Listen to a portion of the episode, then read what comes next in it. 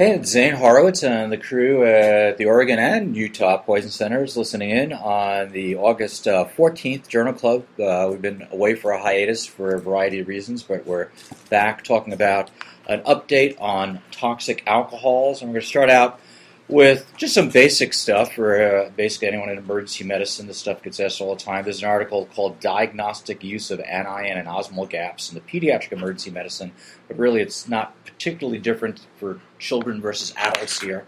Um, they start off with two cases to kind of illustrate the point about the use of these anion gaps. The first, very briefly, is a 14 month old girl who has a fever and she comes in and she's uh, temperature's 39, her heart rate's 168, her respiratory rate's 60, and they get some labs on her and shows her bicarb is 8, which is low, of course, sodium 134, chloride 103, potassium 4.0, and her serum osmolality is 286. So we'll talk about how to do the calculations with that and what the possibilities are. Second case, they sort of present as sort of a teaser opener is a three-year-old who comes to the complaint of not being able to be awoken since the previous evening when the babysitter was taking care of him. Mm. His temperature is also a little elevated at 38. Mm. His respiratory rate is elevated at 30. Uh, he smells a little bit of ketones on his breath, and his bicarb is 15, low but not as low as the first girl's. Sodium is elevated at 151. Chloride is 91, potassium 4.4, pH is 733, and his osmolality is 347, so clearly elevated. So just a brief summary of how we use anion osmolar gaps. Basically, the gap is, is, is what is you can't add up between the sum of the negative and positive charges because normally they should balance each other 100%. And so what we're not counting are those things like sulfates and phosphates and hydrogenated albumin, things like that. And the typical formula we use is uh, Sodium and potassium minus chloride and bicarb. The normal is usually about 16, although all sorts of ranges have been given by all sorts of authors. Um, and basically, if it's elevated, then you're not measuring some anions that are, are there. And organic anion acids are usually the anions that are most common to contribute to the gap. Um, so metabolic acidosis in the gap is usually one or two things. Either you have a, a net loss of bicarb or a gain in hydrogen ion. Um, and then you can lose bicarb through GI fluid or renal fluid. So if you have a renal excretory problem where you're excreting a lot of bicarb or some sort of GI diarrheal illness like a fistula where you're losing bicarb, you might have an anion gap that way. Um, and diarrhea, you can lose significant bicarb losses and still have um, essentially a negative, a low negative gap that can occur from renal bicarb losses rather than a positive ionic gap. So the main things we worry about are lactic acidosis from hypoperfusion, um, or um, ketoacidosis, which can occur from alcohol, um, or from endogenous alcohols like isopropanol. Uh, there's two ketones, there's acetoacetate and hydroxy butyric acid, and those are the only ones we measure. So if you actually drink acetone, that doesn't have an associated hydrogen ion with it. It's a neutral ketone, and therefore you don't get an anion gap when you have just pure acetonemia, but other ketones will give you an anion gap. Uremia is another thing because of retention of the unmeasured sulfate and phosphate that goes along with uremia, not because the BUN has a hydrogen ion associated with it, but it's a retained uh, non-excretory, uh, negatively charged, uh, positively charged anions. It was just kind of interesting. Just the I did never knew it actually was an, just an effect on the glomerular filtration that actually the BUN. So that that's actually the direct effect is actually on the kidney. I thought that was kind of interesting. Never heard that. Maybe I'm an idiot, but that I'd never really heard that explained like that before. No, you're not an idiot. It's just I, it's just one of the obscure facts. New stuff. That was nice of you, Zane. I was biting my tongue. Just kidding. So lactic acidosis, uh, we had a bit of rigorous discussion about this this morning. But review, type A is the most common. It has a high mortality, and it comes from either hypoxemia or hypoperfusion. Type B is either B1 from a systemic illness such as diabetes or liver disease. Type B2 is associated with drugs and toxins. That's what we care about. And type 3 is associated with pediatric inborn errors of metabolism, something sometimes we get asked on these neonates who have uh, acidemia, and we're trying to sort out as well. So some of the common toxins are things like salicylate, which uncouples oxidative phosphorylation. Um, there's the a- alcohols, methanol, ethylene glycol. Um, Paraldehyde technically is an alcohol-like substance that can used, but no one uses it anymore. We used to use it for sedating children a long time ago for CT scans and whatnot, uh, but it lasted too long and had all sorts of bad side effects. Drugs like iron, INH, strychnine, cyanide, carbon monoxide, hydrogen sulfide, theophylline all produce lactic acidosis. And toluene abuse may, through inhalation, produce an anion gap metabolic acidosis or a normal anion gap acidosis. So take your pick. It could be either one of those. So um, if you do the calculation for case one, uh, sodium was 134. We can ignore the potassium for right now. So chloride was 103 and bicarb was 8. So 103 and 8 is 111. 134 minus 111 gives you an anion gap of 22, clearly abnormal. Um, one for case two, his sodium was 151 and his uh, chloride was 91 and bicarb was 15. He had 91 and 15 together, you get 106. And so even though his bicarb was higher than case one, if you take 106 from 151, his anion gap is 45. He's got something going. So that's why the absolute bicarb is not the only number that you need to look at, but you actually need to look at the gap. So we have this mnemonic that we rely on sometimes, mud piles, which stands for methanol, uremia, DKA, although also remember AKA, formaldehyde, and phenformin, um, neither of which are really used anymore or even available anymore. I could stand for a lot of things inborn errors of metabolism, inhalants such as cyanide and sulfide and carbon monoxide, iron overdose, INH. L is this giant category of lactic acidosis. We talked about types A, B, and C. Uh, we talked about a metformin case this morning, which certainly reduced significant lactic acidosis. FE is for really ethylene glycol, although ethanol is sometimes thrown in there. Ethanol by itself rarely produces a significant anion gap acidosis. And S is for salicylates, although things like starvation is another thing you can throw in there for alcohol ketoacidosis, which I just remember with my other ketosis. So, how do we calculate the osmolar gap, which is the difference between the measured and the um, calculated osmolality, which is the amount of solutes in solution? We take by convenience twice the sodium, although what we're measuring is both sodium and chloride, uh, plus the glucose divided by 18 and the BUN divided by 2.8, and that is our calculated osmolality, which doesn't account for everything that's in your serum. So the difference between that and the measured osmolality is your gap. And normally this gap should be less than 10 is the generally accepted normal range. And if it's higher, then something else is in there causing osmolality. So small osmotically existing agents like amino acids and proteins and lactate, magnesium, phosphate, sulfate, all can produce some degree of osmolality.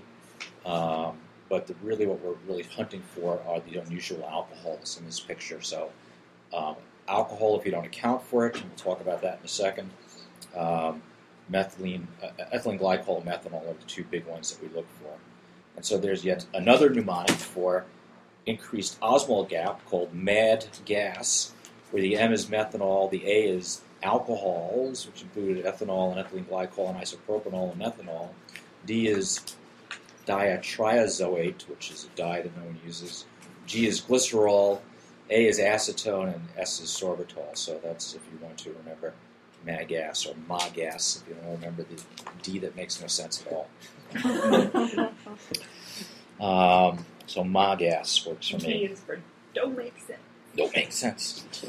So just to sum up what happened in case one and case two. So case one ended up with a fever and an anion gap acidosis and ended up having an elevated salicylate level of 42 milligrams per deciliter and got treated with bicarb and got a workup for the fever with a lumbar puncture and did fine.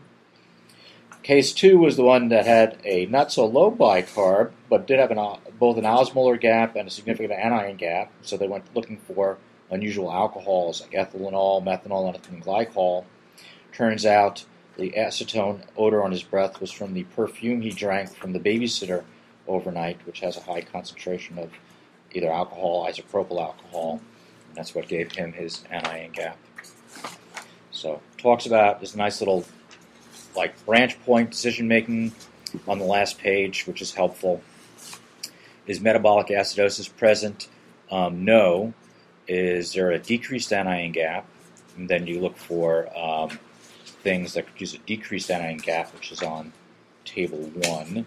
And most of those are things like hypoalbuminemia and dilution and electrolyte disturbances of the other electrolytes that we're not measuring, like calcium, magnesium, lithium, and the rare cases of bromism. If there is a metabolic acidosis present, but there is an increased anion gap, that's where we look at a mud pile or mud piles. Um, and then again, if there's a normal anion gap with metabolic acidosis, we try to distinguish between GI loss and renal bicarb loss. So we can actually do a, a urinary anion gap, which is something we don't go to very often. But if there's an acidosis and an increased anion gap, we, uh, we, then we go to the osmolar gap and look for the presence of methanol and methylene glycol mostly. So the question is, after talking about all of this, is this formula accurate if alcohol is on board? And so, to discuss an article that discusses that is uh, Patrick, our visiting resident. All right. so I reviewed the uh, article entitled "Validation of a Pre-Existing Formula to Calculate the Contribution of Ethanol to the uh, Osmolar Gap." It was uh, published in Clinical Toxicology. Actually, it's going to be in the August 2012 edition, and it's written by Alexander Garrard um, and colleagues uh, from the uh, University of Florida. So, in the inter- introduction, they uh, talk about the time sensitive dilemma that a lot of ED physicians have, which is uh, whether or not to initiate uh, antidotal treatments for a possible toxic alcohol ingestion. They talk about how um, a lot of uh, ED physicians make this decision based on an indirect measure of the presence of toxic alcohols, and that's the osmolar gap. Um, as specific toxic alcohol levels are, are not really available in a timely fashion um, although I think the next article will talk about uh, a fast assay, uh, assay to get uh, ethylene glycol levels. Um, because uh, the antidote for methazole is quite expensive, as well as uh, hemodialysis, which is another treatment for uh, toxic alcohols, improving the accuracy of um, an osmolar gap calculation is, is quite important. ethanol is a, obviously a common ingestion of a lot of our ED patients, and um, as proven in prior studies has a significant uh, contribution to an osmolar gap. Um, traditionally, ethanol has been incorporated in the calculated osmol- osmolality uh, by dividing the ethanol level uh, measured in milligrams per deciliter by 4.6. Uh, this conversion factor comes from the ethanol, uh, ethanol molecular weight, uh, 46. this study uh, by Garrard um, and colleagues uh, aims to validate a formula that was uh, derived by uh, Dr. Roy Purssell, uh, Morris Pudek, Jeff Brubacher, and Riyad Abu-Laban from uh, Vancouver General Hospital and the BC Poison Control Center. they published their findings in the Annals of Emergency Medicine in the December 2011 edition. The Purssell formula calculates that the calculated osmol- osmolarity is 2 times the sodium plus urea divided by 0.8, is it, no, 2.8, sorry, uh, plus glucose divided by 18, plus ethanol divided by their coefficient, which is 3.7. Uh, an important thing about osmolar uh, gap calculations is that uh, they can't definitively rule in or rule out the presence of toxic alcohol. Therefore, a uh, osmolar gap less than 10 can't completely rule out, 100% rule out that there is no toxic alcohols present, and an osmolar gap um, that is greater than 10 can't rule in toxic alcohols. Uh, reviewing the uh, materials and methods section of this study, um, this group did uh, an in vivo and in vitro um, uh, parts uh, in their study, which is similar to the original Purssell study. In part one, they took a they did a retrospective review of lab results from 603 uh, ED patients who had um, ethanol levels, basic metabolic panels, and a serum osmolality uh, measured uh, from 2006 to 2000, 2007. The uh, basic metabolic panel was analyzed using a Roche Modular chemistry uh, analyzer.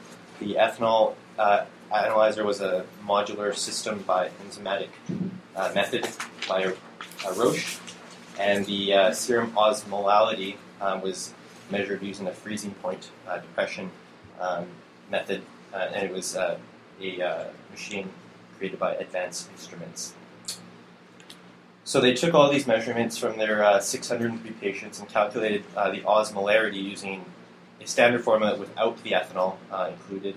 Uh, so they calculated the osmolar- osmolarity as 2 times sodium plus urea uh, divided by 2.8 plus glucose divided by 18. And then they calculated the osmolar gap as the measured uh, osmola- osmolarity minus the calculated osmolarity. They uh, applied a linear regression analysis to determine uh, a relationship between the osmolar gap and the ethanol level. And so, um, and in, in doing that, they, they, were, they uh, set to find a relationship between the two variables and hopefully a better um, ethanol uh, coefficient. Uh, before I get to the results, just to review, part two of their uh, uh, study was an in vitro experiment where they took expired plasma from the blood bank. They made 32 equal 2 uh, cc uh, aliquots, or samples, and they fortified each um, sample with 0, 5, 15, and 25 uh, microliters of 99% pure ethanol. They basically completed the same measurements they did in part one, calculated a osmolar gap, and then completed the uh, same linear regression. Uh, again, these are uh, similar parts to the uh, Purssell study.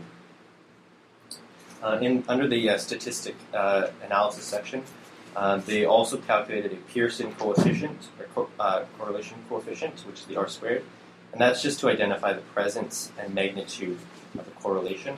Um, a value between, uh, you get a value of positive 1 and negative 1. Uh, 1, an R squared of, of equaling 1 uh, implies a perfect linear relationship. Um, minus 1 is a perfect inverse linear relationship, and 0 implies that there are no, uh, there's not a linear relationship um, between the two variables. They also included a um, LTS estimation, or a least trimmed squares estimation, and that was, um, they call it a robust, robust uh, regression uh, tool to uh, control for the uh, influence of outliers, and they did have outliers in their uh, results. Uh, reviewing the results from part one, uh, just basically the median ethanol level uh, in these patients, in the 603 patients, 166 milligrams per deciliter. Mean serum osmolality was 338 milliosmoles per kilogram, and they had a mean osmolar gap of 47. The uh, osmolar gap in ethanol, uh, there was a high linear correlation with an R value equal 0.943. They found the slope of the line was uh, 0.2498, and then R squared value was really was quite high at 0.9882.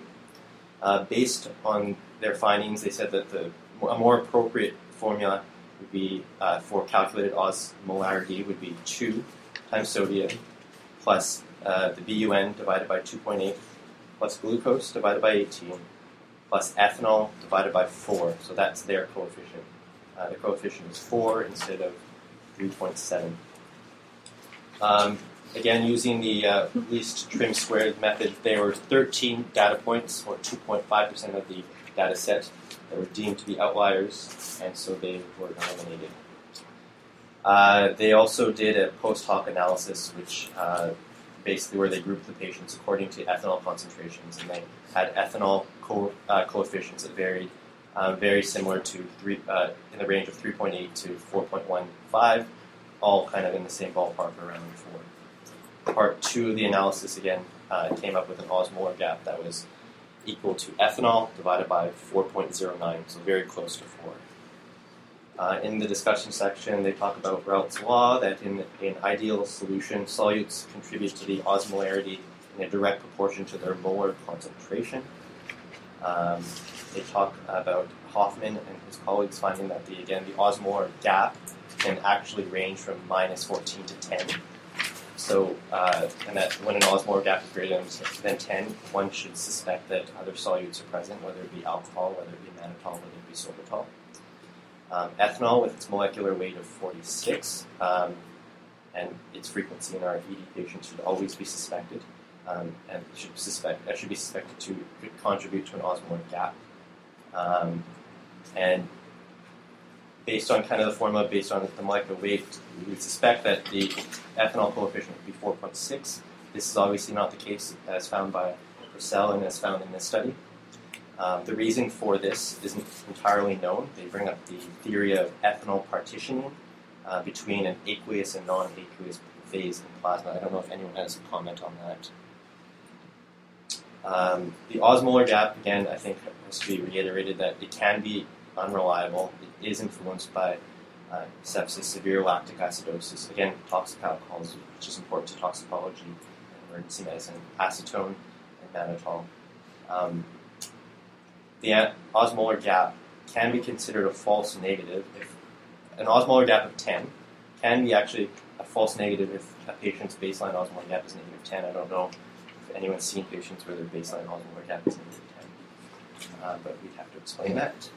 Usually, uh, there's some major electrolyte disorder in those folks, so you always have to look at what are their electrolytes normal, or are they some they're hyponatremic and they're an alcoholic because they're have dilutional hyponatremia from their you know ascites or something else that's odd about those persons. But yes, in theory, that's correct in that um, if your baseline is negative 10, you develop an osmolar gap of 10, you'll have an osmolar calculated difference of zero, which doesn't help you and should scare you to the point that you probably still need to get a level if you're highly suspicious that ethylene glycol, especially, which has a narrower range of toxicity as far as generating osmotically, osmotically active substances occurs. Methanol is a little more obvious because you usually generate a pretty substantial osmolar gap with reasonably toxic levels of methanol. But uh, yeah, that's a very good uh, thing. Uh, uh review of that. I think the take-home message is, if you just want to use whole numbers, you can divide your alcohol level in milligrams per deciliter by four and calculate it into your osmolar gap. And they developed a very elegant study in vitro and in real patients showing that. Now, if someone could just do the same thing with the UN, and I could just divide by three, I'd be deliriously happy and make my world at, at three in the morning very much easier. So I, I, I, want to break in and just go back to the prior article. I thought this was kind of this is a fact I'd never seen before. Mm-hmm. So for everyone out there, so trichloroethane is a it's the stuff that's in uh, whiteout. It's the solvent that's in there. Also trichloroethylene. It said that it increased the osmolar gap, and I had never heard that before, and was not sure why it did that. So actually, if you look up the meta- I looked up the metabolism of trichloroethane and it's actually metabolized by the CYP system to trichloroethanol. So thus becomes an alcohol and will actually be an osmotically active agent at that point. So that was just, just like paraldehyde. So we should substitute that for paraldehyde in the uh, mud yeah. tiles. We just, mud tiles. Mud tiles. I like it. I like it. I've got muddy tiles. Everyone in Oregon has muddy yeah. tiles in the winter. Um, so moving along. So the next question is we can't rely on the osmolar gap. Maybe what we really just, and we can't get the levels because we've kind of been around and around and trying to convince hospitals to try to get ethylene glycol levels. What if there was like a quick and easy test that existed out there? And I was actually uh, enlightened to this while touring ARUP over in Utah, where some of the uh, people in this article work and have developed or worked on developing this test. So tell us about that. Is our new tox fellow Annette? All right, so I will be talking about rapid and specific quantification of ethylene glycol levels. Basically, the adaptation of a commercial enzymatic assay to automated chemistry analyzers. So we all know ethylene glycol, colorless, odorless, sweet tasting, found in antifreeze and brake fluid. Folks times ingested either accidentally or intentionally. And it leads to toxicity through conversion by metabolism into both glycolic acid as well as oxalic acid, both of which end up either being directly cytotoxic or actually causing chelation of calcium, which leads to renal failure. So we treated by actually inhibiting alcohol dehydrogenase, either through alcohol with ethanol or fomepizole. And if it's severe enough with levels greater than 50, we actually use hemodialysis.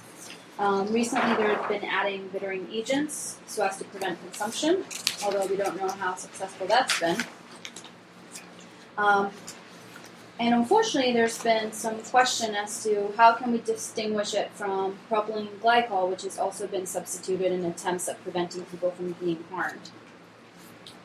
Currently, the most common way of getting a level is to actually using gas chromatography with flame ionization, which is basically considered the gold standard for this particular test. In this particular article, they decided to establish the validity of Catachem, which is currently used in veterinary practices, in order to determine a quick enzymatic method to actually get a level. In the past, it's been studied, however, they ended up with false positives from uh, propylene glycol, 1,3-butanediol, 2,3-butanediol, 1-octanol, as well as 1,3-propanediol. And what they actually did was they modified the kinetic time intervals to actually change the way the data is obtained and measure out the ethylene glycol level. In the materials and methods, they basically went and explained how they got their Catachem as well as all of the reagents needed to measure out and test the actual test. And they got them all from Sigma-Aldrich. And the way that Catachem actually works, it's a bacterial enzyme. Uh, they use glycerol dehydrogenase, and they cause an oxid- oxidation of glycol in the presence of NAD. And then they check a change of absorbance at 340 nanometers. What they ran into the past was that they actually only used two points, and from those two points, they actually determined the concentration. However, if there was contaminants or there were other ingredients present, such as propylene glycol and the ones I've mentioned earlier, the, cha- the concentration wouldn't be what actually was present. So they decided to change the kinetics by actually measuring multiple points along the spectrum and then determining an actual line. And from that line, they would go on and determine what the actual concentration was. And they found out that if there was contaminants or ingredients that you weren't interested in, it actually changed the shape of the line. The line was no longer linear, therefore it could actually generate a flagged message. There was an error, therefore you should think that there's something else present and it's not just ethylene glycol. And they went about testing this by comparing it against what they're considering the gold standard, which is gas, gas chromatography with flame. In the form of results, um, they were able to distinguish between propylene glycol and ethylene glycol. And they had multiple ways of sort of arriving at this. First, they looked through accuracy, they took multiple dilutions along the way and confirmed that yes, they were measuring those dilutions accordingly. They also looked at precision, um, just how many concentrations of known concentrations matched to their same results. They compared both the Catachem assay as well as the gas chromatography assay, and turns out that both of them were within what we would expect normal range. In regards to specificity, they were actually looking in particularly what are, what's going on with all these known interference that we've had in the past. The big ones that they were looking at was propylene glycol, 2,3-butanediol, and ethanol. Um, in the past, when they had tried to run this test previously, um, whenever these results actually came up, they would show up as positive, positive ethylene glycol.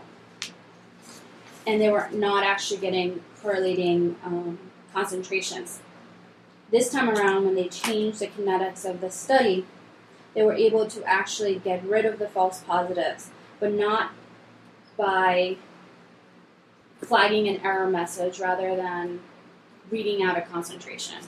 So you were one able to say that the concentration was not legit, and two say that there's something else, and letting clinicians or whoever is running the test be aware of the fact that there's potentially a contaminant in the salt source. And they were actually able to run it with um, 67 samples that they actually known that contain uh, contaminants or combinations of all these compounds. And they were able to basically 58% of them possible false positives using the original study, and they did not false uh, false positives with this particular assay, and they were all flagged as errors. In regards to the patient sample correlation, um, they actually ran 73 clinical samples. There, in those samples, they actually had samples that didn't have ethylene glycol and they actually tested negative. So they didn't generate um, error messages, they just came out as negative. They also had um, 33 samples that were confirmed as ethylene glycol. And what was actually critical on this particular enzyme assay was that those sam- there was a total of eight samples that never required dilution from the modified CAN assay. Actually, only eight samples required dilution, whereas if you'd actually use the gas chromatography, more samples require dilution, therefore increase the time that you actually require to result out the results. Therefore, in their discussion, they came out to this is a life threatening emergency.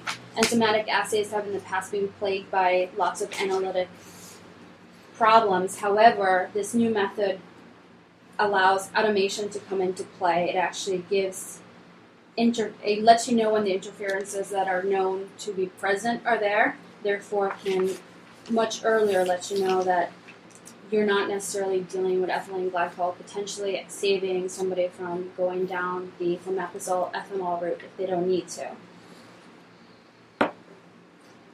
And it actually allows a lot of more hospitals to actually have on site testing rather than sending them out to a separate facility. It may take a long time for those results to come back.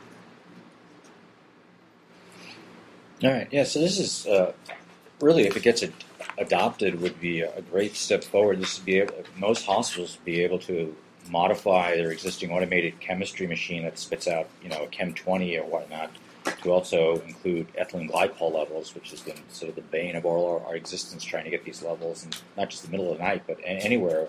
Um, in, in a lot of the states we all work and get calls from, there's maybe one hospital or one lab that can do these samples, and it's always a challenge to get the blood or the patient to that location in order to get it done.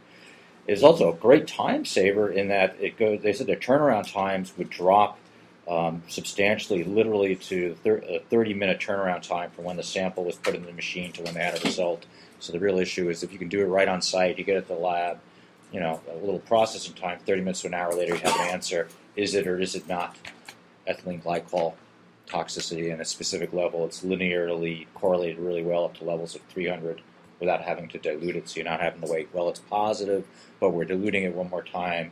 We're another extra number of hours of time before we actually get you an answer how positive it's going to be. So I'm not sure where this stands in relationship to its being available and its use, but it certainly is better and better than sort of the what we suggested a few years ago when we reviewed the subject, just using the veterinary tests that they use for dogs, you know, which no one wanted to do and no one wanted to touch, and obviously there was interfering interfering agents that went along with it. So I just want to talk briefly about how we treat and why we treat and how, where it all came from. Um, there's two studies that came out. I'll call them Meta 1 and Meta 2 because they stood for the methylpyrazole for toxic alcohol study group. They were both published oh, about a year or so apart in the New England Journal. The first one was fomepizole for the treatment of ethylene glycol poisoning. All of 15 patients were described. And the second one, even more amazingly, into the New England Journal, was fomepizole for treatment of methanol poisoning, or META2. And in this case, they had all of eight patients described from this multi-poison center-based study. And what they found is what we currently know works with fomepizole. Um, the studies were done between, uh, between 95 and, and 97. They looked at 23 consecutive patients, and they had to eliminate a few of them for the ethylene glycol group. They had a standard treatment protocol, which is the well-known treatment protocol we use now. Fomepizole was an orphan drug uh, provided Orphan Medical at the time as an IV loading dose of 15 milligrams per kilogram, and then 12 hours later, 10 milligrams per kilogram for the next 48 hours. And then if they needed to be treated after that, because fomepizole does induce its own metabolism, went back up to 15 milligrams per kilogram, Q12 hours based on their status. And think if they got dialyzed, they also increased the rate of administration in there as well. And their entry criteria was that um, you, you could be entered if you had arterial pH below 1 or a decrease of 0.05 in the arterial pH despite giving IV bicarb. or an arterial pH below 7.3 despite IV administration of sodium bicarb.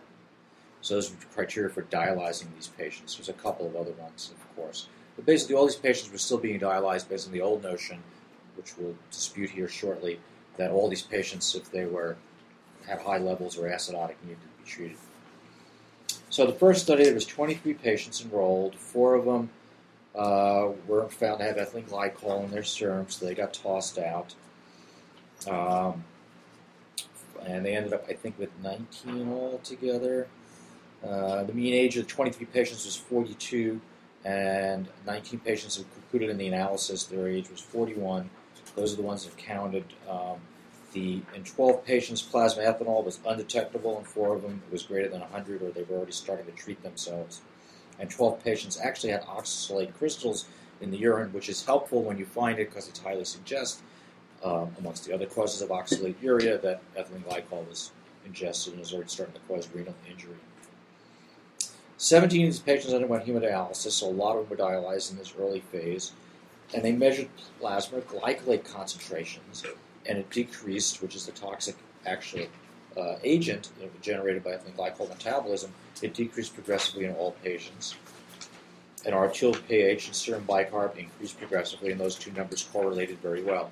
So either through dialysis or ceasing production of the toxic metabolite, pH and bicarb got better. So this is where the anion gap comes into play. And they also measured plasma fomepizole concentrations during therapy, something we really can't do now, but during the experimental study they were able to do. And they found these levels. Um, they ranged from 15 to 30 micrograms per mil, and the mean half time of elimination during the treatment uh, with ethylene glycol was 19.7 hours.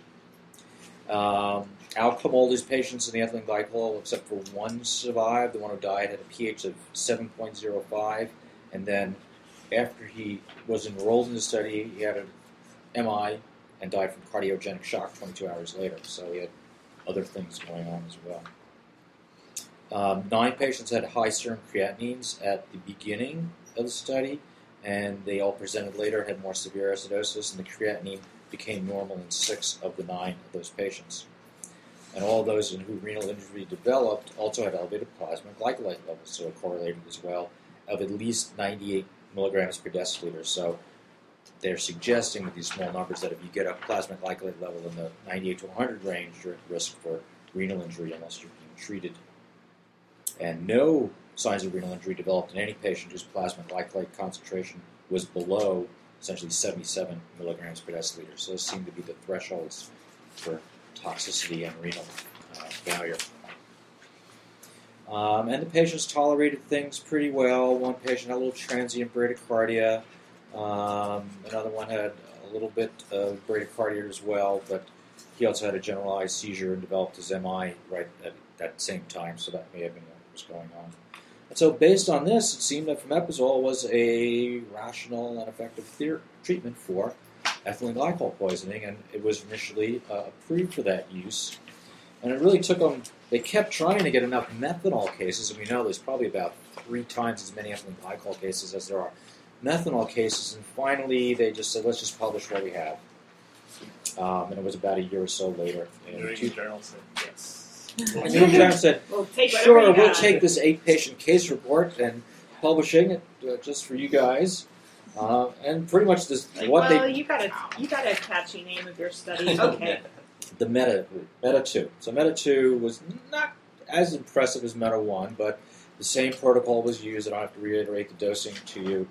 They ended up with 11 patients, and they had to toss a couple out. And nine had actually ingested the product. Eight drank windshield wiper fluid, one drank gasoline antifreeze, and it was a suicide in six of those. And three of them had initial plasma concentrations of at least 100, and there was a strong inverse correlation between the pH values and the formic acid again. Formic acid correlates with acidosis, glycolic acid correlates with acidosis.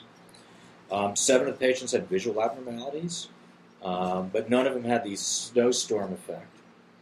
Um, there were um, the mean levels were I think seven point. The range of uh, formic acid concentrations were uh, 80 milligrams per deciliter in the group that had visual, and whereas the range for the whole group was up to 200 basically. And those who did not have visual impairment also had uh, a range of 0 to 24. So again, if your level was lower, the risk of you developing uh, visual impairment is low. And again, some of these patients were comatose, so they really couldn't tell if they actually had visual uh, pupils, but they did have fixed dilated pupils, which is often described, so they took that as a possible. Um, the mean duration of treatment was about 30 hours. They usually got about four doses. Seven of the nine got hemodialysis. Um, after institution of fomepizole, formic levels fell in all the cases. Uh, the metabolic acidosis got better. And the methanol elimination in patients who didn't go under hemodialysis had a half-life of roughly 54 hours, as opposed to ethylene glycol, which is about 17 hours. So this stuff does take a long time to be essentially exhaled passively if you block its uh, metabolism. Plasma fomepizole was measured multiple times, and it was above what they felt was the target level of 0.8 micrograms per mil on all but three of the 155 determinations for that level. Um, as far as adverse effects, these patients tolerated things really well. There was a little bit of phlebitis in one, and anxiety, agitation, dyspepsia, and hiccups in other people. Um, but in general, nothing very untoward happened. Now, two of these patients did die as a result of the methanol poisoning. Both were comatose with severe acidosis on arrival. The plasmic formic acid levels were really high, and they both had anoxic brain injury. So, uh, you know, you have to get to the patient early is sort of the bottom line there, and resuscitate them aggressively. So they concluded that, based on this case series, uh, it's safe and effective, and at least on a theoretical ground, plasma concentration of 0.8 micrograms per milliliter seems to be what you need to achieve. remember that number because it's going to come up in some of the other articles. 0.8 micrograms per milliliter is what you need to achieve to block the uh, metabolism of either ethylene glycol or methanol. And so there we have why we treat our patients nowadays with this instead of alcohol. One of the other big things when this drug was being approved, people said, "Wow, it's an expensive drug. Alcohol is really cheap. Why are we why are we marching ahead with technology?" Well, it turns out that we're not as good at giving one drug as we are the other. So, to talk a little bit about that, Mark is going to tell us about medication errors that occur with each of these. So the, uh, the, article is medication errors associated with the use of ethanol and fomepizole as antidotes for methanol and ethylene glycol poisoning, published in Clinical Toxicology in April of 2011. Um, so the uh, the authors, uh, you know, remind us that ethanol is a very inexpensive drug, but requires a continuous IV infusion and dose titration and serum level monitoring, and it directly causes an altered sensorium. Whereas fomepizole has a higher initial acquisition cost, but is dosed at a fixed uh, a fixed per kilogram dose um, every 12 hours, and has generally been shown to have fewer direct adverse uh, drug events. Um, has been promoted to be safer than uh, ethanol for for those uh, differences, and the authors propose that while there's some support um, of the, the, direct events, um, uh, fewer being related to fomepizole, there's little information about the actual dosing errors between the two medications. So the, the self-described um, objective of the study was uh, to describe and compare the frequency, type, and outcome of ethanol and fomepizole-related medication errors and to identify types of errors and the underlying causes associated with that harm. So they did a retrospective review um, of charts, uh, males and females aged 13 or older, from January 1996 through December 2005, um, that were either coded as methanol or ethylene glycol poisoning. And uh, inclusion criteria were, were all of those things, plus they had to be uh, receive one or more doses of the treatment medications. Um, they make a special note that a patient with multiple overdose attempts could contribute to more than one data point. Um, they were okay with that, and uh, the samples were drawn from 10 different hospitals in four different geographic regions of uh, British Columbia, Canada. And all the sites were uh, had equal access to ethanol and fomepizole. Um, however, the study started in '96, and fomepizole wasn't available in 2002, so there's that's reflected in some of the numbers that they got. The data was abstracted and separately reviewed by two abstractors using a standardized form. Um, everything was taken down verbatim. They didn't evaluate or classify errors during the abstraction. They just purely pulled out information that was relevant. Um, they used poison-centered data only to as a supplement, but not as uh, an initial source, as a primary source. Um, so phase one of the study consisted of three medical toxicologists um, who classified adverse events according to a World Health Organization classification system. Phase two was, uh, actually occurred prior to data collection or abstraction, and this was uh, 15 pharmacists, physicians, and nurses provided consensus um, on the definitions of dosing errors um, using multiple resources. And then after that, uh, three medical toxicologists and one pharmacist were actually were blinded to any of the patient identifiers and uh, reviewed the abstracted summaries for each case and used those guidelines that were established to determine the type of medication error. Um, and uh, they used uh, the uh, National Coordinating Council for Medica- Medication Error and Reporting Prevention um, to classify that as something that's uh, been well studied and established. And then phase three, uh, the results of phases one and two were combined and errors were classified according to that index. So, in their analysis, um, uh, patients who had received both treatments were counted as individual cases for each uh, for each treatment. Um, their error type, process outcome, uh, and cause were summarized by case, and each case each error was counted once per case. Um, they were either categorized as there was no error, one or more non-harmful errors, and one or more harmful errors. So they used uh, Fisher's exact test to uh, compare this small data set. They, the results showed um, 145 cases of ethanol uh, ethanol treatment and 44 cases of fomepizole treatment. There were 15 of those cases that were treated with both ethanol and fomepizole, and in all of those cases, ethanol preceded the fomepizole treatment.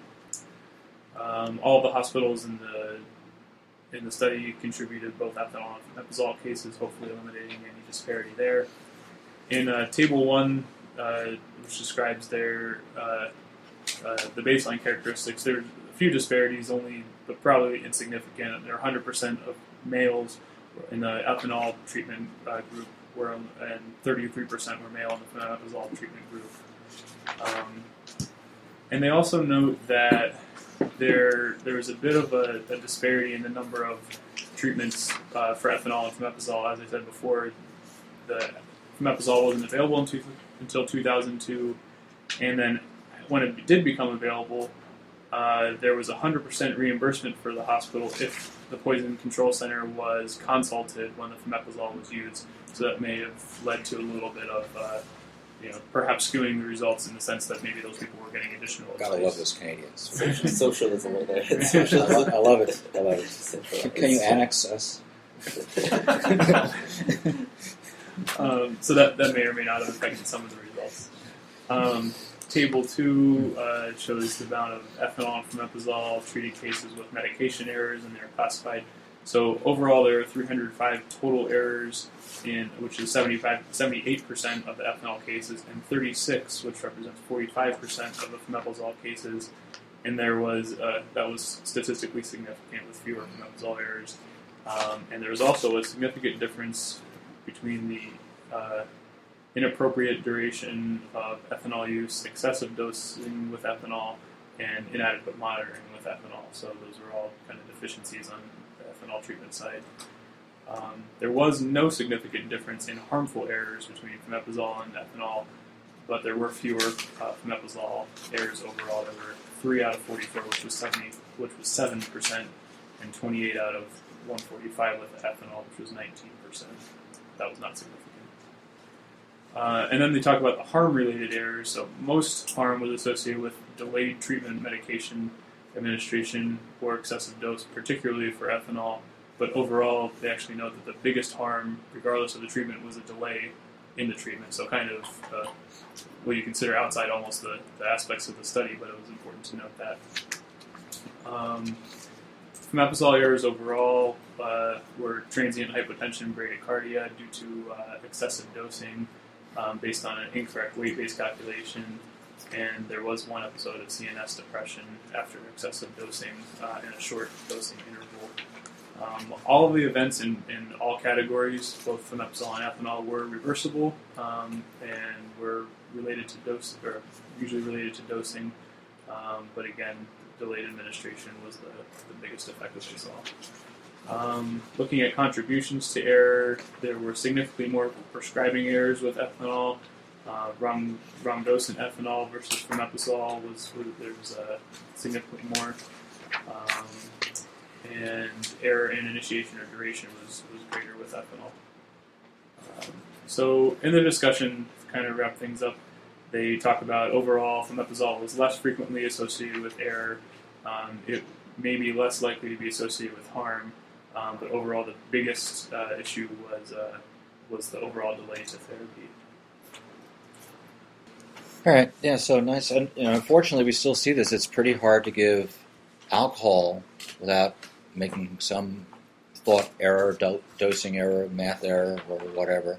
And they come up with some recommendations uh, at the end of the article. So to reduce lab misinterpretations, your lab should automatically generate both the anion and osmolar gaps, so you have the information right in front of you instead of you looking at it and not doing the calculation yourself. They recommended incorporating poison control into approved guidelines, which we of course support that notion. If we can only get paid for doing that, it'd be wonderful too. Um, but we're not Canada uh, yet, I guess. still, we still do that. They still do that. I love those guys. Um, avoid delays in the antidote supply, so you should keep the drug where you're most likely to use it, which is in the emergency department and not hidden away somewhere. It should be available 24 hours a day. Um, you need to write your orders clearly and specify the route and the rate and whether boluses are done. Avoid calculation errors, like everything should be ex- expressed similarly, not in milligrams or millimoles and all those other inter- uh, conversion errors that we've had in the past uh, clearly indicate the antidote dose before, during, and after hemodialysis, which comes up that we should repeat it Q4 hours during dialysis uh, if possible. And to go, again, practice medical reconciliation after transfers came up where patients were transferred from the ER to the hospital or the ICU to the ward, and no one really looked at what their own med lists were, and they didn't start their medications again, and there were substantial delays. So, giving these drugs, both of these drugs, IV, can cause errors, as this article showed. It wouldn't it be great, now that they've made math in my life easier, if they can also make the administration of these drugs easier too? I can just like give them a pill and, you know, do it that way. Well, it turns out we're almost there. And to talk about that, uh, Ben, our tox fellow. Yeah, so the study I'm looking at is uh, from Clintox in 2008. Uh, oral administration of fomepizole produces similar blood levels as identical uh, intravenous dose.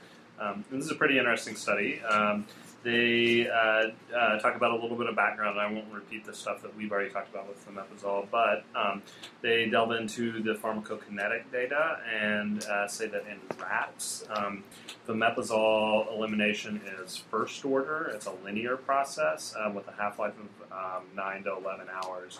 But in primates and humans, it looks like it's a zero order or a nonlinear process. Um, and in monkeys, it looks like the uh, the minimum effective concentration is around 0.8 uh, micrograms uh, per milliliter, and that's uh, what we saw in the study that, that from the um, uh, from the New England Journal articles that they they said was the minimum uh, concentration. Um, however, there is um, uh, a human or a study of human cells that uh, that suggests you may need uh, tenfold less to actually inhibit the uh, alcohol dehydrogenase in human livers, so 0.08 micrograms per milliliter. But um, regardless, uh, every study overshoots that number by a huge margin. You have a very large margin uh, uh, of air above the minimum effective uh, concentration in every study that has looked at it. Um, so the benefits potentially of oral administration is that it simplifies your dosing. Um, and particularly when you're not entirely sure that it's toxic alcohols, and you can just give somebody um, uh, a pill or uh, a, a glass of liquid to drink. Um, and uh, not have to put an IV in necessarily, uh, and um, that uh, uh, more hospitals might stock this if it was in a, a PO form. I don't know how true that is, but uh, that was one of their theories. So um, I think most of it is based on cost, so I don't know that they uh, would really care which uh, form it was if the price tag was the same. The um, so the primary obje- objective of this study was to describe the um, pharmacokinetic profiles of fomepizole in oral and IV therapeutic doses in uh, healthy human volunteers. And the second objective was to determine the time above the presumed minimum effective concentration. And uh, they rounded up uh, to, or they, sorry, they used the 0.8 micrograms per milliliters, but they did, talked about it in micromoles per liter, so it's 10 micromoles. So their study, they had 10 healthy volunteers between 18 and 55, and they had to be within 30% of ideal body weight, so uh, no uh, extremely obese people. Um, and they recruited them all from the staff of SUNY Upstate. Um, so it was, uh, I don't know if that included medical students or not, but uh, I'm assuming residents were heavily recruited for this. Um, and uh, they uh, got a bunch of baseline labs, admitted everybody, and they designed it as a prospective randomized crossover trial where you got one dose, either IV or oral, and then you came back later and got the other dose. So you acted as your own control. Um, they fasted prior to the administration, and then you either got uh, you got the loading dose basically. So you either got uh, 15 mg per kg um, IV or 15 mg per kg orally. Um, and then they drew a bunch of labs afterward um, and sent it all off to LSU to uh, analyze the levels with um, HPLC. Um, the uh, um, so they use kind of standard pharmacometric analysis um, that I won't go into right now, but I'll just talk about the results. So.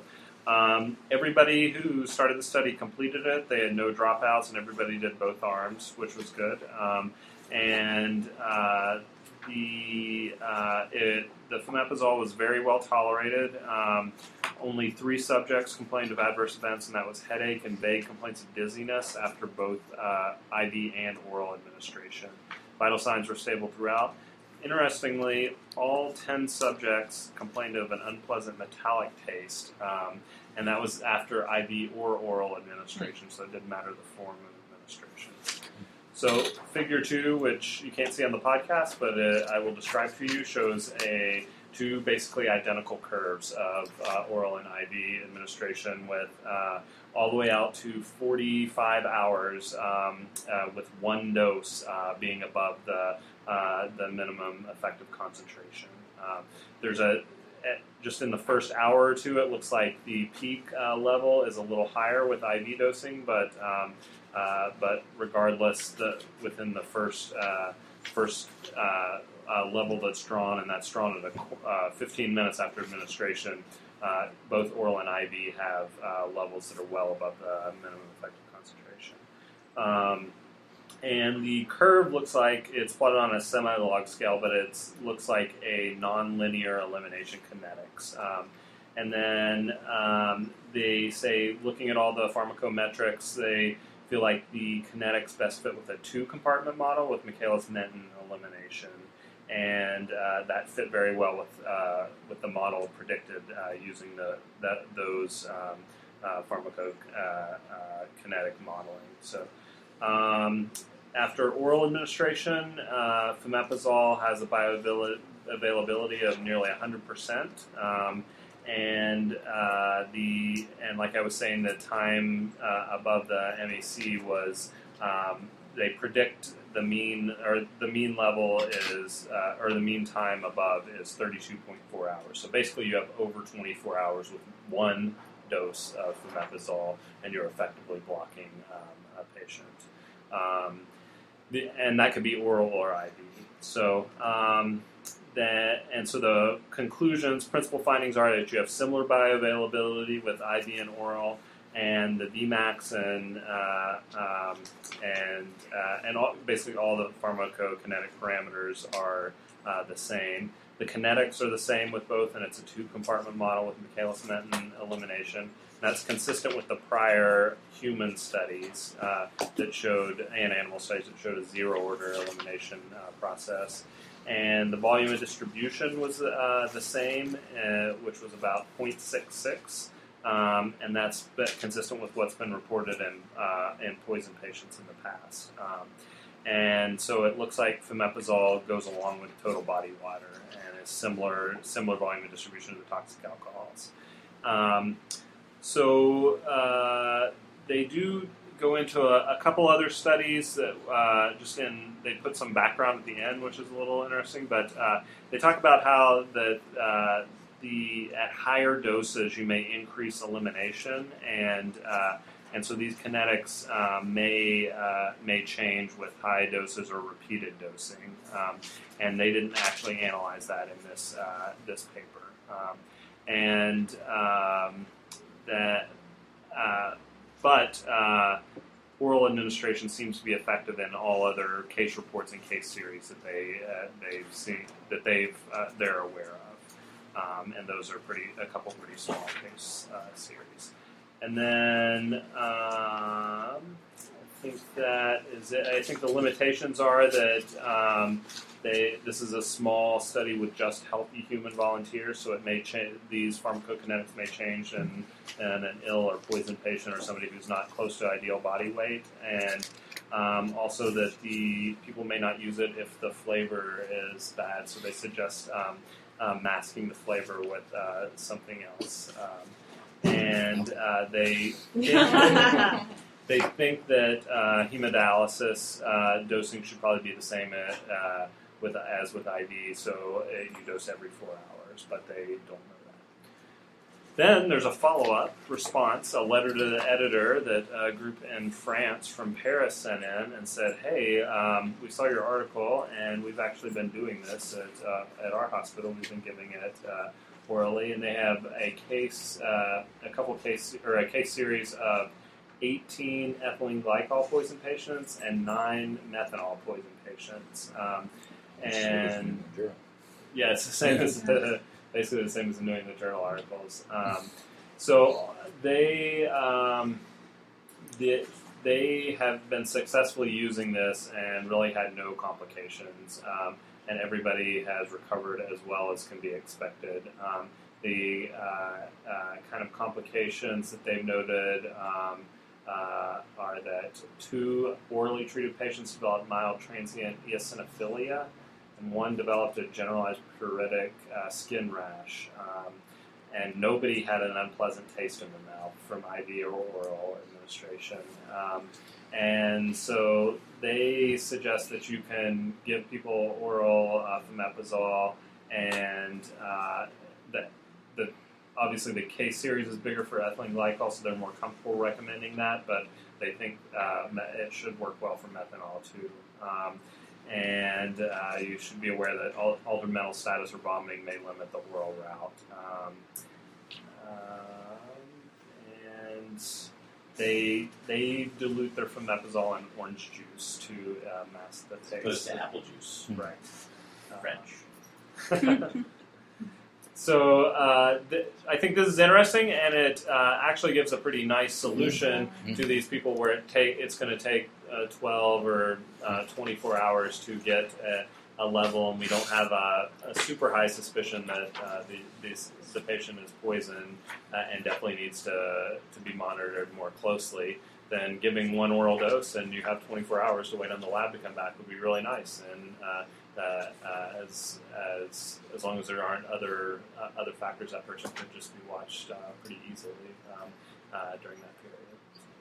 Right, and, and not get flown up halfway across Right. the state, and not necessarily get put in an ICU as long as they're awake and, I and thinking this talking. is huge for us in Alaska. Oh, Where yeah. We've got these small villages where they can't obtain IVs, and so we end up middle of the night in a snowstorm trying to fly people over mountains to to get them places. That, you know, when they could just have an oral medication that, that they just mix up and give someone. That, But- is, Is the is the rate limiting step being able to do an IV, or is it having the medication available in the first place? In those well, I don't even think they've tried because they can't. If you can't get an IV, then there's not even there's no reason to even try. Okay.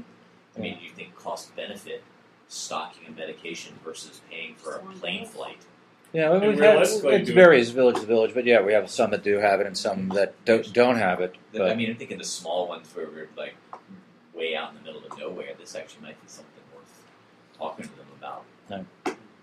certainly treat them orally if there's no, you know, if they're not comfortable or they can't seem to do anything else. I was just saying you could get, you could even treat them empirically with oral and keep them in the village if you can't get out to run a sample even in All right, if you just want to be patient, wait through like five three to five projected days. half lives, you know, which is like is 17 hours times five. You just treat them Yeah. once a day for five days. Have them drop by the village health aid's office and say, "Here's your liquid shot of your daily fomepizole. Don't drink anymore. Come on back." So know that- how much it costs? Well, well, it's the same thing. It's available It's uh, IV, but It's yeah, IV but you're right. It could that doesn't necessarily have to be as much. So it would be great, you know, simplify the math. That's not going to keep us up at night anymore. We can maybe give it orally. That won't keep us up at night wondering how to get it to people. We maybe get the labs to start doing ethylene glycol levels. There's only one thing that'll keep us up at night, and that's what to do with those diethylene glycol cases. All right, so I have the next article, which is delayed neurological sequelae of ethylene glycol, diethylene glycol, and methanol poisonings. So this was a an article in the Clinical Toxicology in October of 2010, coming out of Dartmouth, and it is a literature review um, where they're really trying to answer the question of you know what are these delayed neurological sequelae and what are the possible causal cellular mechanisms. So their literature review, review came out of a PubMed da- database where they generated about 45 um, references that they used for this article. So just briefly, without repeating a whole lot of what we, we already know with um, each of these, I will just kind of go into their features of um, neurological sequelae. So first of all, with ethylene glycol toxicity, it has about four um, sequential clinical phases that have some overlap. So the early neurological symptom is from 30 minutes to 12 hours after ingestion and is this symptoms of inebriation, ataxia, coma, seizures. Then you have an intermediate phase, which is 12 to 48 hours after ingestion, and that's your cardiopulmonary um, syndrome with cyanosis, tachypnea, pulmonary edema, um, or bronchopneumonia. And then they have a third late phase at 24 to 72 hours after ingestion, and that's your metabolic acidosis, renal failure, often from that crystal oxaluria.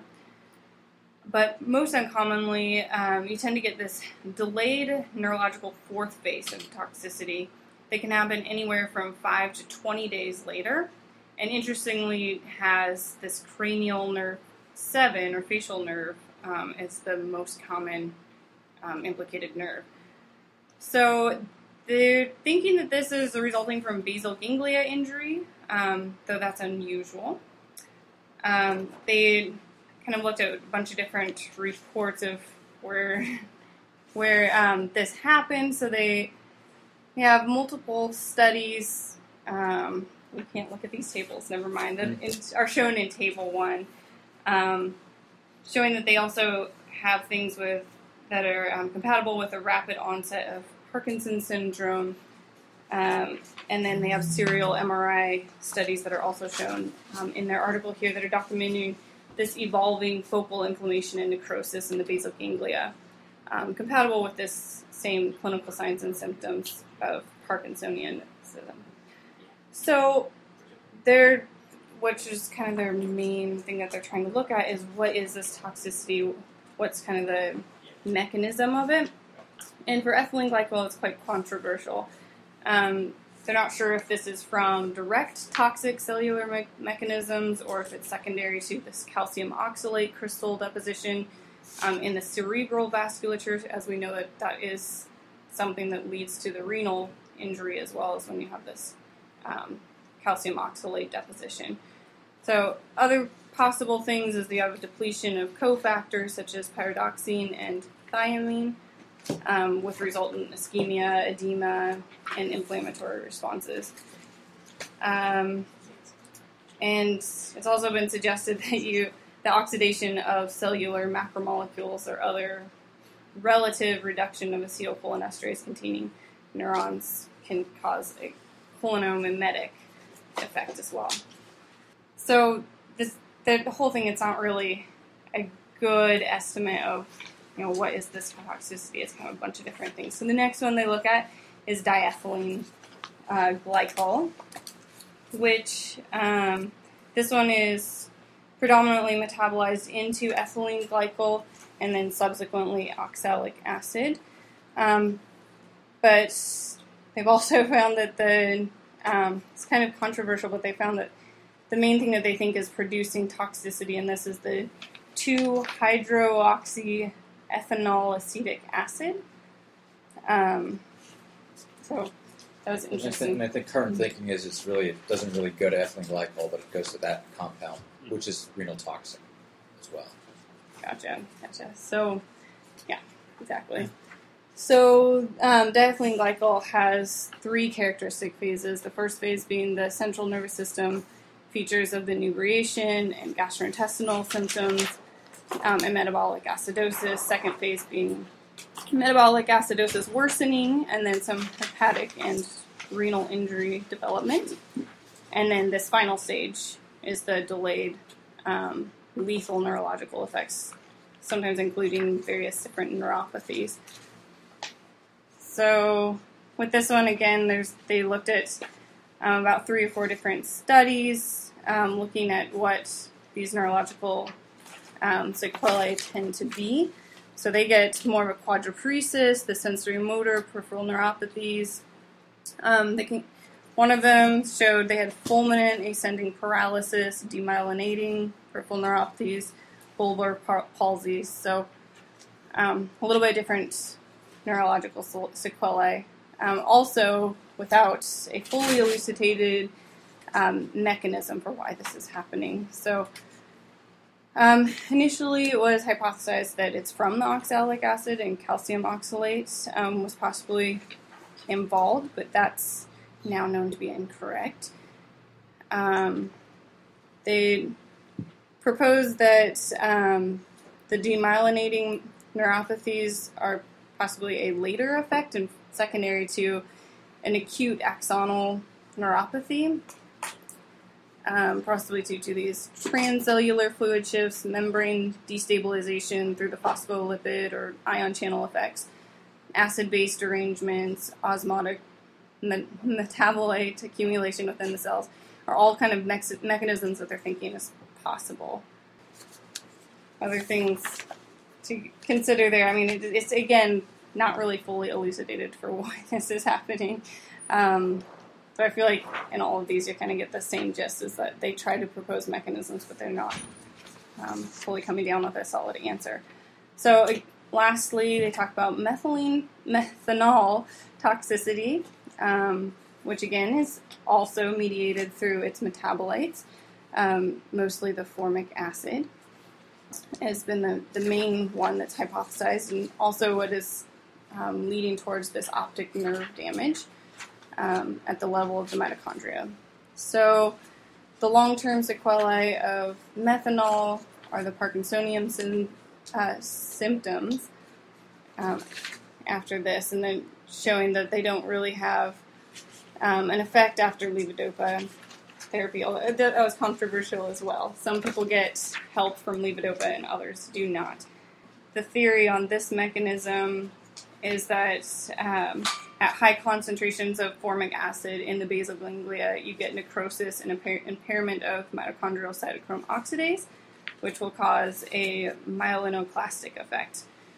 Um, it's also possible that you have reduced venous drainage, inadequate arterial blood flow, hypoxemia, hypertension, acidosis, and heparin therapy can also um, that's used during hemodialysis can cause these problems.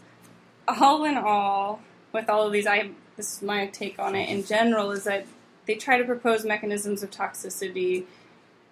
It's largely anecdotal, um, different studies that they tried to pinpoint, but really just comes down to with ethylene glycol, glycol, it's probably the oxalate crystal deposition. With um, methanol, it's likely the formic acid that's causing the optic nerve damage. Um, and then with the diethylene glycol, it's that 2 hydroxyethylene ethanoxalic acid, sorry, um, that's causing the cranial neuropathies. But really, they don't have a clear reason of why with ethylene glycol you have the facial nerve that's more implicated than other nerves. There's just more studies that need to be done. So, So just a, a good overview to suggest that some of these things have profound neurologic injury, either if not treated early or even if treated, they can still progress to these. And the one we know the least about still remains this diethylene glycol. Mm-hmm. And the good news is we don't see a lot of pediatric ethylene glycol ingestions. We don't see a lot of methanol ingestions.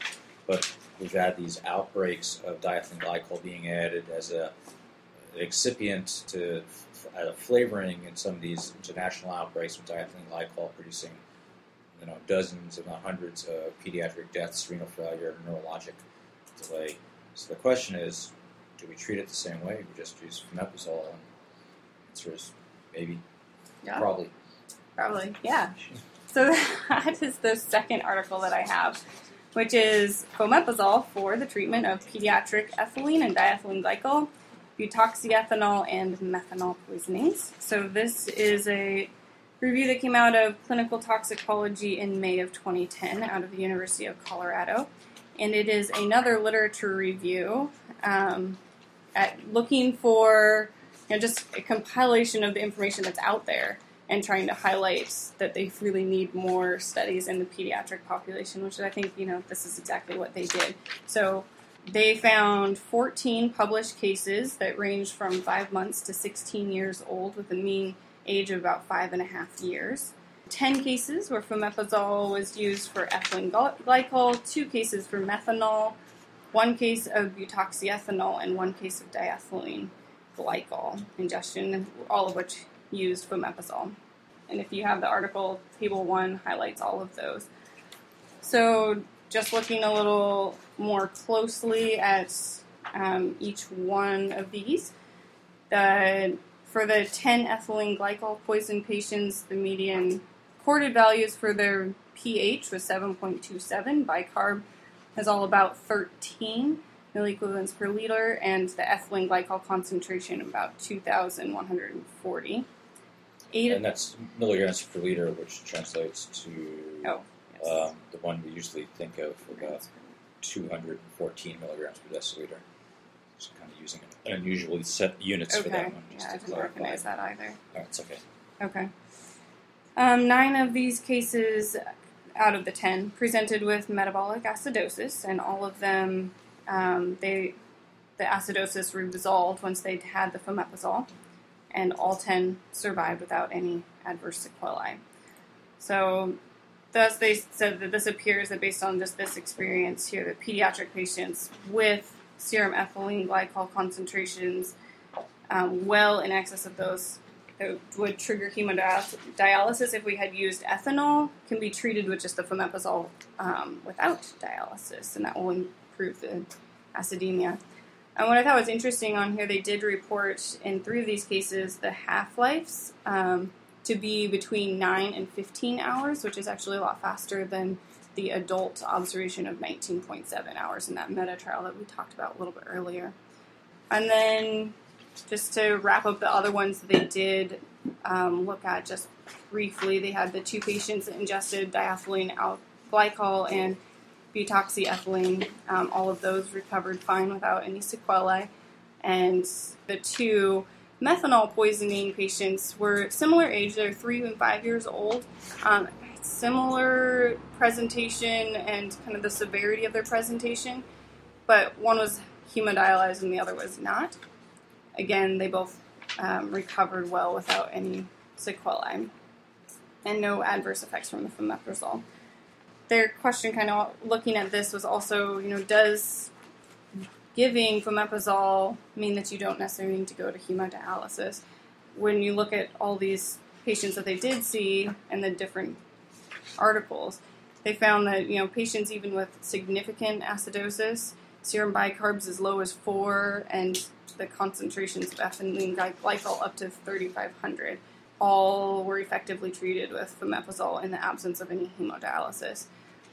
even with that, the fact that ethylene glycol appears to have a more rapid elimination in the pediatric population, um, still provides support that withholding hemodialysis when you have normal renal function may um, be a good thing.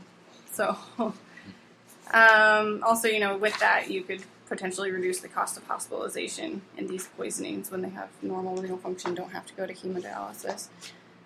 Other things, just they did kind of report a little bit on the pharmacokinetics in children, although there were only three cases where they did so, and they just found kind of same thing we talked about before um, with the Michaelis Menten kinetics. So plasma concentrations and these were found to be therapeutic, with Michaelis Menten having zero order elimination from the 0.6 to 1 milligrams per liter per hour at higher concentration than first order elimination with an apparent elimination of half life of 3.9 hours at the lower concentrations. And in all of these, they use the um, fomepizole regimen that we already talked about. Um, and just it like you would do in the adult patients, they use the same um, in the children and seem to also be kind of this super therapeutic, or not super therapeutic, but above the range that, that they uh, were aiming for.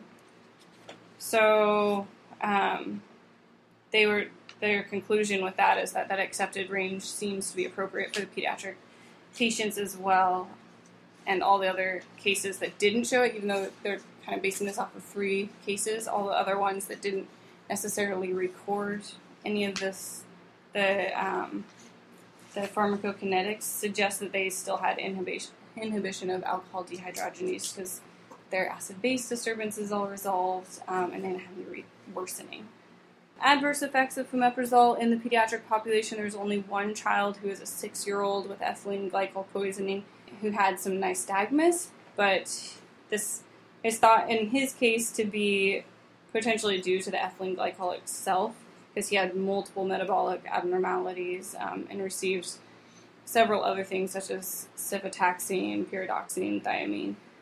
Then they're thinking not so much as an adverse effect of fomepizole itself and then comparing fomepizole with ethylene, ethanol therapy.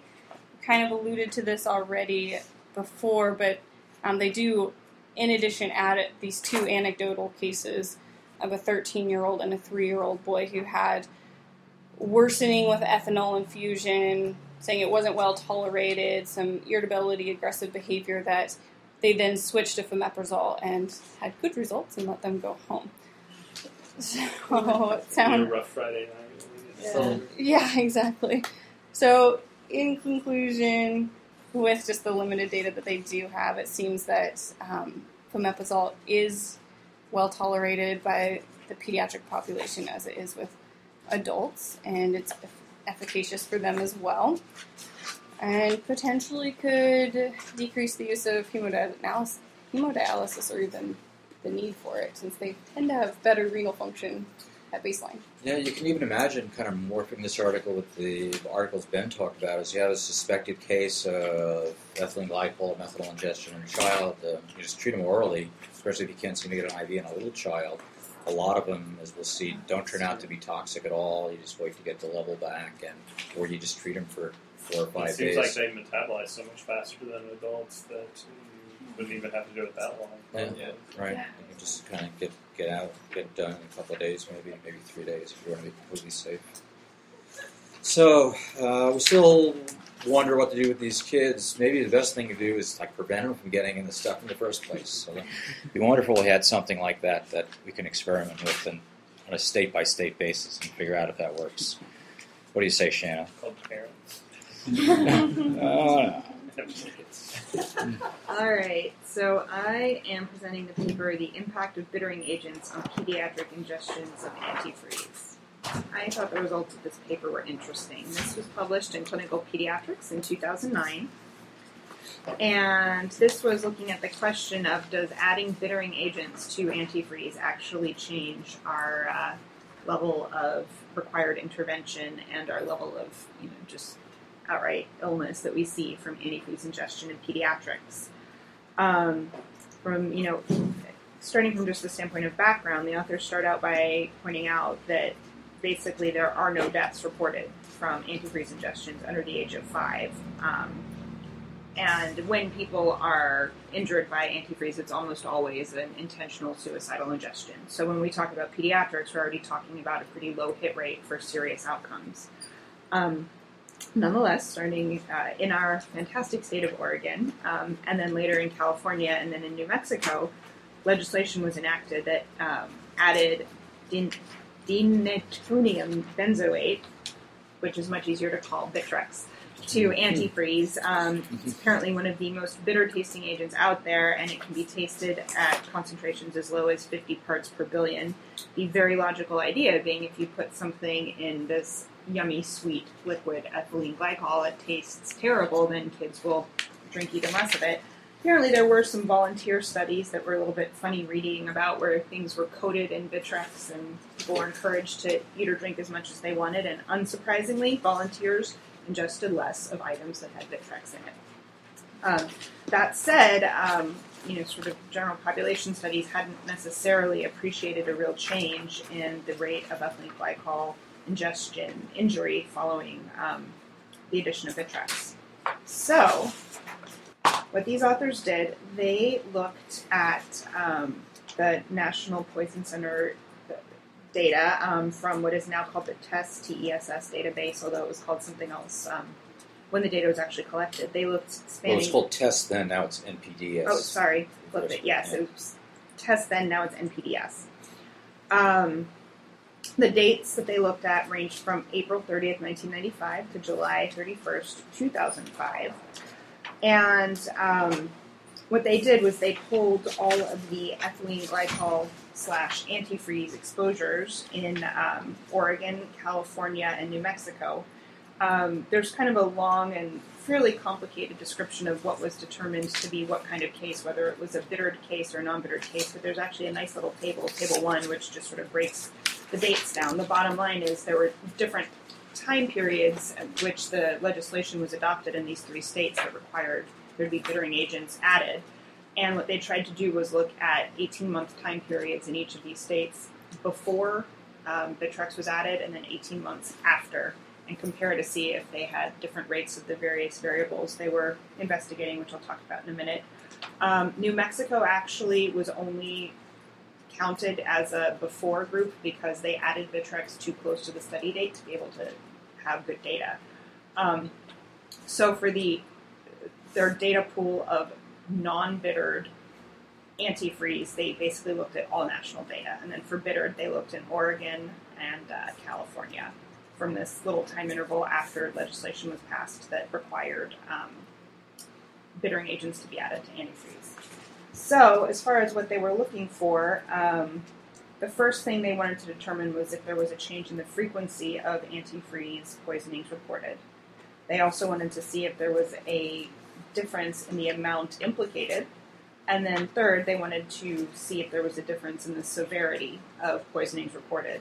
Um, so, um, that's kind of the long and the short of it. They, for sort of looking at frequency of reporting, they included all cases that included multiple ingestions, but for looking at more things that were a little bit harder to determine, like severity or amount ingested, they eliminated any cases where there were multiple agents implicated, and they only looked at cases where it was a single ingestion of antifreeze, um, which makes the data more clean, but also, of course, significantly limits the number of cases that you have. Um, let's see what else. Um, they had to combine their Oregon and California data. Uh, this was done both because the numbers were overall pretty small and also because part of the reporting for sort of protecting the data was that the states couldn't be identified, sort of providing geographic protection to patients. So frequency, that's pretty straightforward. They're looking at the number of reports. Uh, the variable of the volume that was reported, they looked at what was coded uh, in the various charts. This was reported as either exact or estimated. But of course, even with exact, it becomes estimated because there's a certain amount of guessing of what volume a pediatric ingestion really is. So if it was reported as a taste, a lick, or a drop ingested, it was converted to 3 mLs. If it was reported as a mouthful, it was converted to 5 mLs. Based on sort of previous standards established for guessing at how much a child of five or less will actually put in their mouth. Then, as far as um, severity, they looked at a number of medical outcomes, um, healthcare interventions, clinical effects, whether or not the patient received an antidote, whether they were alkalinized, whether they received dialysis, or if they were intubated. Uh, looking at those variables, they attempted to see if there were any, they did like a logistic regression to see if there were any individual variables that could predict a severity of ingestion. Um, so let's see. Then they talk about their magical statistics, and which I can't really comment on at all, except to say that they did them, and I found them a little dodgy throughout some of the paper, which I'll talk about in a little bit. And then finally, as far as their power, um, because they were dealing with a fixed data set, what they did was they took all the cases they had, and then they said, if we were going to assume an 80% power, what is the power of the numbers in front of us? And this worked out to them having 80% power to detect a ooh, 0.02% difference in um, frequency, a 9% difference in percentages of patients that made it to that had to be managed at a healthcare facility, and a 3% difference in percentages of patients who went to the ICU. It's sort of a different way of looking at power than we're used to. Usually that happens when the, the The reviewer, retrospect, when the they realize they reviewer, don't have no, enough when the reviewers say we need a power calculation uh, for your manuscript. Got it. Interesting. You can do it as a retrospective just before you do the ana- like run these numbers. This is why we have been around, just for his uh, insight into epidemiology and statistics. The only reason. Just kidding. All right. So, as far as their results, they had a total of 7,868 ethylene glycol cases um, that they looked at, and 6,450 of those, so a good proportion, were single ingestions or single agent ingestions. Not surprising since we're talking about little kids who are kind of mouthing their way through the world. Um, just sort of as far as the breakdown of those goes, the vast majority were ages one to two. Again, that kind of fits little kids who are grabbing things and putting them in their mouths. Um, 67% of the non bittered and 65% of the bittered were in that one and two year old age bracket. So, starting out with the sort of strange looking to me statistics, the first thing they report in this paper is that they saw no difference in the frequency of ingestions um, in California, Oregon, post bittering. Oh, wait, hang on. I'm sorry. Yes. After bittering, they saw no change in the frequency of ingestions uh, in California and Oregon compared to other places in the country that had not bittered yet. Um, they give a p value of 0.3. Um, this is sort of a common theme to me. Like throughout this paper, I'll kind of point these out, but there are lots of p values given that, from my sort of having taken Biostats 101 in med school, to me just indicate a lack of statistical significance, and they repeatedly interpret these things as meaning, quote, no difference, which to me that's not what you're showing. You're showing that whatever result you found here just doesn't have statistical significance. So that's something that kind of irritates me throughout. But um, with my entry level Good for you. biostats haughtiness. Yeah. Nonetheless, okay, so they do report though that interestingly, even um, the number of ethylene glycol ingestions reported nationwide went down pretty significantly over their time period from 1995 to 2005, down by 40%, um, which we'll speculate on a little bit later. So, as far as the moving just on through their results, the volume data, when they're talking about the amount ingested, um, they found that the amount reported was similar between the bittering, the bittered ingestions and the non-bittered ingestions, and the most common size was 3 mLs, which was their lick, sip, or drop. Again, um, they found a p-value of 0.86, which would show that this was a not statistically significant result. Um, the medical outcomes that they looked at were also found to be not different between groups, with a p-value of 0.11. I- Um, and the outcomes were basically benign with no fatalities out of that entire cohort of 6,500 patients. And um, only 0.25% of the total cases had what they considered a life threatening or major outcome. So, not surprisingly, given what the statement I just made, the frequency of treatment in intensive care units and the frequency of hospital admission was pretty low and was not not statistically different between the two groups. Their p-value was 0.2. They looked at the different variables they had tried to examine to see if any one particular feature could be determined to have some bearing on severity of illness, and they didn't find anything particularly remarkable. In particular, bittering did not significantly associate with medical outcome. So, having a bittering agent or not didn't seem to have any bearing on how sick you got. Uh, it also didn't seem to have any bearing on whether or not you got hospitalized. And it failed to, bittering failed to demonstrate any impact on the volume ingested as well. So basically, consistently throughout this, they're finding that there's really no change in groups that they can observe, whether or not there's a bittering agent put in your antifreeze. Um, there was similarly, they report no difference in the use of alkalinization, hemodialysis, or intubation. Again, all of the p-values are much higher than 0.05. And um, their single positive finding with statistical significance was that antidote was used more frequently in states where bittering agents had been added. 5.2% of cases got antidotes as opposed to 1.3 in states. I'm sorry, I flipped those. States without bittering, they used uh, antidotes more frequently. Basically a, as they're presenting at a negative study showing that there's really no difference made in the already low rate of significant outcomes um, by adding bittering agents. So they do some fairly extensive quoting from a landmark paper written by Dr. Mullins and Dr. Horowitz. Uh, kind of looking at Oregon's experience with this and sort of the take home is they're saying we agree with Dr. Horowitz that adding bittering agents may not impact things as you know may not be as important as we would have imagined because it just seems to not be as as important of a problem as we thought it would be to change the taste to really have this change our outcomes. Um, you know, the thing that they they sort of dance around in the conclusions or in the discussion to me is so that's great. We're talking about pediatrics. I guess the question is, does it make any difference whatsoever with suicidal ingestions, which is clearly not something that they look at here. Um, I guess if somebody's really set on killing themselves by drinking a whole bunch of antifreeze, they're going to do it whether or not it tastes bad.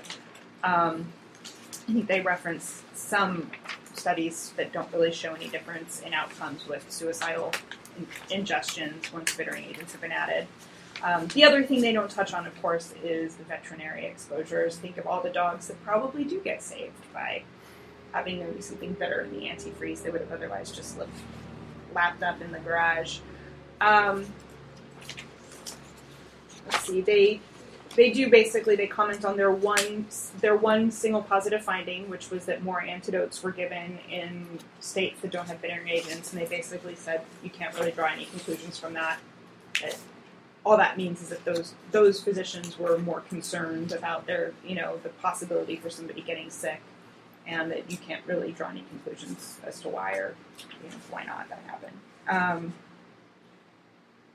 and again, they reiterate the very low rate of bad outcomes with pediatric ingestions anyway. So basically, you know, final final conclusion is in theory it's very appealing to put something bitter in antifreeze to keep kids from drinking it, but maybe we don't need to expend the time, effort, and energy to make this compulsory because it doesn't seem to really change things that much. Yeah, I mean, struggled with a couple of numbers in there, and I agree. We got to look at, uh, you know, the, the interesting thing is in the states, the two states that actually added the bittering agents, there were no major effects and no deaths, and no one got intubated, and no one got hemodialysis, no one even got alkalinized. So suggesting something was going on, but you got to realize that the number to compare it to was under only 100, uh, sorry, uh, 232 cases in those states that were compared to then 6,000 plus in all the other states where you did have 16 major effects, but still no deaths, and you had 21 patients alkalinized, 17 hemodialyzed, and you don't know what the circumstances were, whether it was done empirically or not, and nine of them intubated. You don't know how many of those were intubated because they needed to hold them still to get them hemodialyzed. So really what you really need to find out is what the level is really different. Because you're right. If you put bittering agents in there and the kid's just going to take a sip or a lick, and there's unquantifiable amount. You don't know if they just got it, whether they stuck their mouth on top of the jar, whether it was tasting good or bad. So you can't tell. I will I will throw in my crushing review of all Poison Center chart reviews. Yeah. That if you look at the percentage of follow up in this case, they, they had only had a definite outcome on seventy two percent of patients. Yeah. Which means that they're right at about one in three. They have no idea what happened with them. And if you look at the follow up on the without bittering states, it's sixty percent. Like there's no follow up there, and it's all all of us know the difficulties with quantifying the amount taken in. It- we can't even tell whether a kid took a pill, mm-hmm. much less quantify like an amount that they take in of a solution. It's almost impossible. So actually, like trying to compare the difference in those is just ludicrous in my mind. So one of the big criticisms that came along is like, well, how do you know there was actually this Bittrex in the antifreeze to begin with? How do you know people weren't like buying it in like Washington, bringing it to Oregon, or buying it out of the back of a truck in L.A.? Only the good tasting antifreeze Well- for my house. Yeah, we only want that bitter stuff, you know. So the answer to that question, briefly, we there was another one last study to talk about. I, I can do this probably in about four sentences or less, although I can't do many things in four sentences or less. So, hmm. My last paper is the analysis of denatonium benzoate in Oregon consumer products by HPLC. This was some very smart scientific type people who wanted to see if there was an easy, quick way to prove that there is Bitrex in things, and if their if their test worked. And they basically bought a bunch of consumer products, antifreeze, methanol, some nail polish, some other things in 1994, and then they bought a bunch of consumer products in 1996, and they also bought some plain old Bitrex from the company that makes it, and they um, did their high pressure liquid chromatography on the Bitrex itself as a control, and on the various consumer products to look and see if they could detect that there was Bitrex present. And basically their results are in table one and table two. Table one shows the products that were purchased in 1994, and uh, of note, the antifreeze that was before it was compulsorily required to have Bitrex in it. ND in this table means non-detected, and you can see a very wide range of concentrations of Bitrex detected in some products, not others. Um, of note, nail polish, remover, hair coloring, glass cleaner have never been required to have uh, Bitrex in them, but they tested them nonetheless for fun. And a lot of those items actually did have Bitrex, indicating that uh, manufacturers are more than happy to add this stuff on their own for their own safety concerns. 1996, you see if you look at the antifreeze, all of the antifreeze has been, has Bitrex in it now that they tested at you know acceptable levels, and um, a lot of the windshield washer fluids do as well and they had an internal control where anytime they had something that tested as no Bitrex, they would add their stock Bitrex to it and run it through the machine to make sure that they were in fact not just somehow unable to detect Bitrex in that food, and they were able to always detect Bitrex once they added it. So bottom line, there's a liquid chromatography test that can be done. They claim relatively inexpensively and easily to determine if Bitrex is really in products, and that's that. All right. So for the claim that somehow there's some dishonesty going on in Oregon, we wouldn't add Bitrex to the antifreeze, but just because they said we had to, all bets are off. It's in there. Trust us. If you don't believe us, you can taste it. All right. So that's our journal club for August. Any other comments from anybody else about all our various alcohols and how we treat them and prevent them and measure them and still we're going to stay up nights calculating anion gaps and osmolar gaps and figuring out where to send the levels to until all these issues are completely ironed out. All right, so until next time, we'll see you then.